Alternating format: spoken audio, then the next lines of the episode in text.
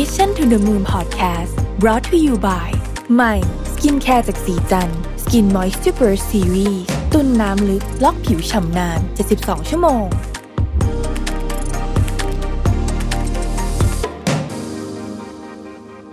สวัสดีครับ ยินดีต้อนรับเข้าสู่ Mission to the Moon Podcast นะครับ คุณอยู่กับรวิศ หาญอุตสาหะครับ วันนี้จะมาชวนคุยว่าทำไมเราถึงชอบดูหนังสยองขวัญ สำหรับแฟนหนังสยองขวัญเนี่ยน่าจะดูเป็นประจำอยู่แล้ว แต่สำหรับคนที่ไม่ได้เป็นแฟนหนังสยองขวัญเนี่ยออพอนึกออกไหมฮะว่า ครั้งเรื่องสุดท้ายที่เราดูแล้วเรารู้สึกว่าเฮ้ยเจ๋งอะรู้สึกว่าแบบแหมคุ้มค่าจริงที่ดูเนี่ยมันคือเรื่องอะไรคือของผมเนี่ยผมนึกได้เยอะมากเลยเพราะว่าผมผมเองไม่ได้เป็นแฟนหนังสยองขวัญโดยปกติ ไม่ได้เป็นช้อยส์แรกเลยด้วยซ้ำเนี่ยนะฮะแต่ว่าอย่างหนังอย่างหนังสยองขวัญอย่างอย่าง Get Out เนี่ยนะเป็นหนังสยองขวัญได้ไหม Get Out อย่างเงี้ยนะฮะหรือว่า The Skeleton Key พวกเนี้ยซึ่งซึ่งเวลาผมได้มามาดูเนี่ยคือหลังจากมันจะแบบ คนอื่นเขาดูไปสามสี่ปีห้าปีแล้วอะไรเงี้ยเนื่องจากว่าไม่ได้เป็นไม่ได้เป็นแฟนหนังสยองขวัญแต่ว่าทุกๆช่วงที่เราเห็นหนังสยองขวัญอยู่ในโรงเยอะๆนะฮะหรืออย่างร่างทรงนี่ก็เป็นอันหนึ่งที่ผมตั้งใจว่าอยากดูมากนะฮะณวันที่ผมอัดบันทึกเสียงเนี่ยซึ่งไม่รู้มันจะได้ลงวันไหนเนี่ยนะฮะ ยังไม่ได้ดูนะครับยังไม่ได้ดู แต่ว่าช่วงที่ผมอัดเนี่ยวันนี้วันนี้อัดบันทึกเสียงเนี่ยเป็นวันฮอลโลวีนพอดีนะครับ ช่วงนี้ก็หนังหนังผีเพียบใช่ไหมหนังผีหนังสยองขวัญเนี่ย แต่ว่าหนังสยองขวัญเนี่ยมันทำไม่แค่นิกอะไรกับกับสมองเรา เออ น่าสนใจไหมฮะคือคือจริงๆมันมันคือสำหรับคนที่ไม่ชอบเนี่ยนะฮะหนังโอ้โห น่ากลัวน่ากลัวแต่ไปด้วยฉากนองเลือดทำไมคนถึงชอบไปดูจังนะฮะหนังสยองขวัญจำนวนมากเนี่ยเป็นเป็นตำนานเยอะนะอย่างเช่นเรื่องล่าสุดที่ที่ที่ออกข่าวก็คือเรื่อง it นะฮะคนไปซื้อตั๋วแบบโอ้โหต่อคิวยาวเหยียดเลยนะฮะได้รายได้ไปเจ็ดร้อยล้านเหรียญสหรัฐนะฮะก็น่าจะเป็นหนึ่งในหนังหนังสยองขวัญที่ทำเงินเยอะที่สุด เออ แต่ว่าถ้าเกิดเราตั้งคำถามว่าเอ้พวกนี้มันน่ากลัวอย่างนี้เนี่ยปกติเราต้องวิ่งหนีไหมอะคือมนุษย์เราถูกออกแบบมาให้หนีของที่น่ากลัวไม่ใช่เหรอทำไมเราถึงวิ่งเข้าหาหนังสยองขวัญนะฮะถ้าไปดูเรื่องเรื่องเรื่องเรื่องนี้เนี่ยก็มีก็มีคนที่เป็นนักจิตวิทยาหลายท่านเขาก็พูดด้วยน่าสนใจนะครับบอกว่า เออมันมีเหตุผลในการอธิบายเรื่องนี้ได้ โดยเฉพาะเมื่อมันเป็นภาพยนตร์นะครับ บางทียิ่งน่ากลัวยิ่งถูกใจนะฮะ ความกลัวเนี่ยมันมาพร้อมกับความตื่นเต้น อันนี้คือข้อที่หนึ่งความกลัวมาพร้อมกับความตื่นเต้นนะครับ เรารู้อยู่แก่ใจแหละว่าหนังก็คือหนังไม่ใช่ภาพจริง แต่ทำไมเวลาดูหนังสยองขวัญเนี่ยร่างกายและสารเคมีในสมองถึงตอบสนองราวกับว่าบางส่วนของมันจริงนะฮะดรคริสตัสจอร์แดนเนี่ยนะฮะก็เป็นนักจิตวิทยาท่านหนึ่งเนี่ยบอกว่า บ่อยครั้งเนี่ยสมองเราแยกไม่ขาด ไม่ใช่แยกไม่ออกนะ แยกไม่ขาด คือมันไม่ได้ตัดชบเนี่ย ระหว่างจินตนาการกับเหตุการณ์ที่เกิดขึ้นจริง ๆ ตรงหน้านะครับ ยกตัวอย่างเช่น เวลาผู้บรรยาย สมมุติว่ามีคนเราฟังคนพูดอยู่แล้วเขาบอกว่า พูดถึงตอนกัดซีกมะนาว หรือผมพูดถึงตอนมีคนเอาซ่อมขูดเฉาะขูดจานอะไรแบบนี้แม้มันจะไม่ได้เกิดขึ้นจริงตรงนั้น แต่ความคิดของเราเนี่ย มันทำให้เรามีปฏิกิริยาได้คนอาจจะรู้สึกแบบ ถ้าพูดถึงถึงมะนาวเราจะรู้สึกน้ำลายสออะไรแบบนี้เป็นต้นเนี่ยนะฮะอาการ สู้หรือหนี หรือที่เรียกว่า fight of of flight response เนี่ยก็เกิดขึ้นนะฮะเวลาเรารับรู้ถึงอันตรายที่เกิดขึ้นระหว่างการดูหนังเนี่ย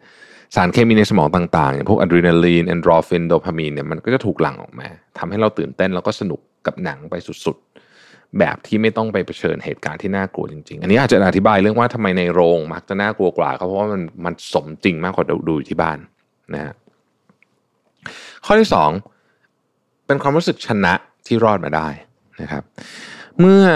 ตัวละครที่เราเชียร์ตั้งแต่ต้นเรื่องรอดชีวิตมาเนี่ย เราจะรู้สึกแบบโล่งใจและมีความมีมีการรู้สึกประสบความสำเร็จนิดๆราวกับเราเป็นผู้รอดชีวิต จริง ๆ ทั้งนั้นที่เราไม่ได้ทำอะไรมากกว่าแค่ลุ้นกับเขาด้วยนะครับดังนั้นแม้ว่าหนังจะน่ากลัวเนี่ยแต่ที่หลายคนติดใจก็เพราะความรู้สึกถึงความสำเร็จและโล่งใจ และผ่อนคลายเมื่อได้มาดูตอนจบนั่นเองนะครับ ซึ่งหลายเรื่องก็ไม่ได้เป็นแบบนั้นนะฮะหลายเรื่องตอนจบนี่แบบ ดาร์กมาก ๆ ดรแคทเธอรีนบราวน์โลนะครับผู้ช่วยศาสตราจารย์ คณะประสาทวิทยาและจิตเวชศาสตร์แห่งมหาวิทยาลัยโอไฮโอเนี่ยกล่าวว่าความมั่นใจที่เราได้มาตอนดูหนังจบเนี่ยบางทีมันทำให้เรากล้าทำอะไรหลาย ๆ อย่าง ที่เรากังวลในชีวิตจริงด้วย เช่น ขอหัวหน้าขึ้นเงินเดือน หรือว่าพูดในที่สาธารณะนะครับราวกับว่าเราคิดได้ว่าหนังผีที่ เราไปดูเมื่อกี้เนี่ยน่ากลัวเรื่องพวกนี้เยอะเลยน่ากลัวการขอขึ้นเงินเดือนเยอะเลย เป็นต้นนะครับ อันที่สามเนี่ยคนชอบดูหนังสยองขวัญเนี่ยเพราะว่าอาจจะได้ได้บทเรียนหรือว่าได้ได้เรียนรู้การรับมือเรื่องแย่ๆนะครับ หนังสยองขวัญเนี่ยให้เราได้เรียนรู้และจินตนาการว่าหากสถานการณ์เลวร้ายเกิดขึ้นจริง ๆ เราจะหาทางออกอย่างไร เหมือนเป็นการเตรียมตัวล่วงหน้านะครับ คุณโคลตันสคริฟเนอร์นะครับ เป็นคนที่ศึกษาเรื่องของ comparative human development ที่ University of Chicago เนี่ยบอกว่าเขาเชื่อว่าคนที่ดูหนังสยองขวัญเยอะๆเนี่ยจะสามารถรับมือกับความไม่แน่นอนและความวิตกกังวลได้ดีกว่านะครับเพราะฉะนั้นใครที่ชอบดูหนังสยองขวัญก็น่าจะน่าจะดีใจนะได้ยินอย่างนี้เนาะเมื่อไม่นานมานี้เขาได้ร่วมทำวิจัยเรื่องจริง หรือไม่ที่แฟนหนังสยองขวัญรับมือกับความเครียดที่มากับโควิด -19 ได้ดีกว่า นะครับพอได้ฝึกทักษะเหล่านี้แล้วตอนดูหนังนะฮะแต่ว่างานวิจัยยังไม่ออกนะฮะเดี๋ยวออกเมื่อไหร่จะมีโอกาสจะมาเล่าให้ฟัง เรื่องที่สี่เนี่ย เราชอบดูหนังสยองขวัญเพราะได้ค้นพบด้านมืดของมนุษย์นะซิกมันฟรอยเนี่ยเชื่อว่าคนชอบดูกีฬาที่ใช้ความรุนแรงอย่างการต่อยมวย เป็นเพราะว่าเรามองตัวเองเป็นผู้กระทำไม่ใช่ผู้ถูกกระทำคือคือเป็นคนต่อยชนะ ไม่ใช่ไม่ใช่คนที่โดนต่อยแพ้ สาเหตุที่เราชอบดูหนังสยองขวัญก็อาจจะเป็นด้วยเหตุผลเดียวกันนะครับ ในหนังหลาย ๆ เรื่องเนี่ยพูดถึงการแก้แค้นของตัวเอกที่โดนรังแกนะโดนบูลลี่โดนกระทำเลวร้ายต่างๆนะเรามักจะรู้สึกสะใจเรากับว่าเราเป็นคนลงมือเองนะฮะเชียร์ให้ตัวเอกเนี่ย เอาคืนจนเรียกว่ามองข้ามเรื่องศีลธรรมไปเลยหลายคนมีความเคยมีความรู้สึกแบบนี้เวลาดูหนังมาเฮ้ยไม่ต้องสนใจหรอกจัดการมันเลยมันแย่มากนะครับ ยกตัวอย่างเช่น หนังเรื่อง Carrie ที่หลาย ๆ คนรู้สึก เข้าอกเข้าใจ ความรู้สึกของ Carrie ที่ถูกที่ถูกกระทำแล้วก็แอบเชียร์ลึกๆด้วยตอนเอาคืนอะไรแบบนี้เป็นต้นนะครับ ข้อที่5เนี่ยเราอาจจะอยากดูหนังสยองขวัญเพราะว่าได้เป็นคนฉลาดก็ได้นะฮะเคยรู้สึกหงุดหงิดไหมฮะ ต้องเคยแน่นอน หนังสยองขวัญไม่ชอบมีฉากแบบนี้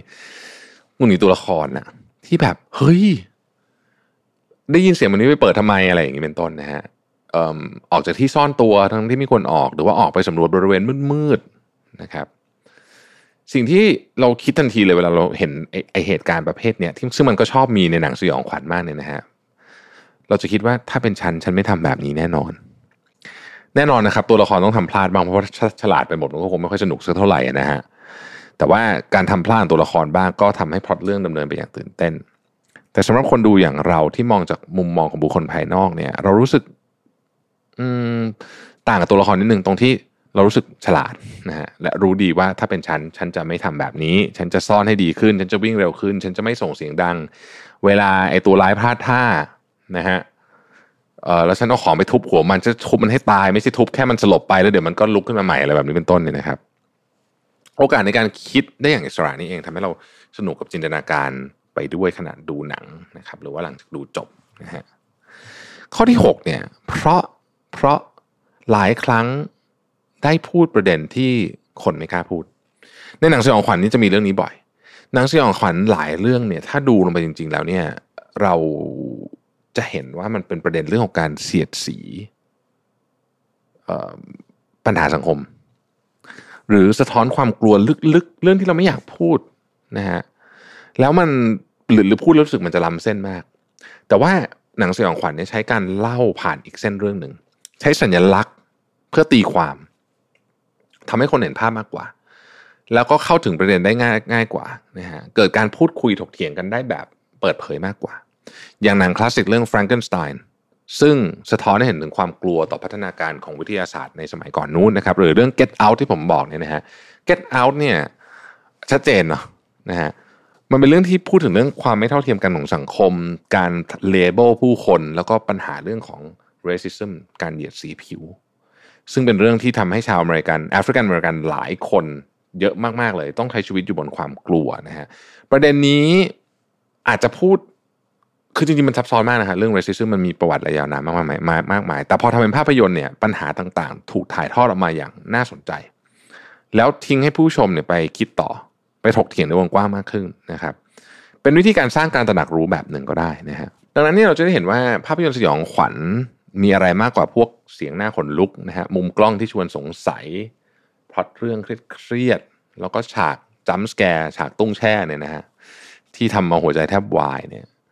จริงๆแล้วเนี่ยมันสะท้อนความเป็นมนุษย์ได้เยอะมากเลยทีเดียวสำหรับแฟนหนังประเภทนี้คงเข้าใจอยู่แล้วล่ะว่าทำไมตัวเราถึงชอบนะฮะส่วนคนอื่นที่อาจจะไม่ได้เป็นแฟนหนังสยองขวัญมากนักเนี่ยก็อาจจะเข้าใจมากขึ้นนะครับ ใครมี เหตุผลเรื่องอื่น หรือว่ามีข้ออื่นมาแชร์กันมาแชร์กันในคอมเมนต์นะฮะส่วนคนที่ไม่ชอบดูนะครับ ลองเปิดใจดูสักเรื่องสองเรื่องไหมนะฮะบางทีเราอาจจะชอบดูมากขึ้นก็ได้หนังสยองขวัญมีหลายประเภทนะครับ ผมไม่ชอบไอ้ประเภทแบบที่เน้นความโหด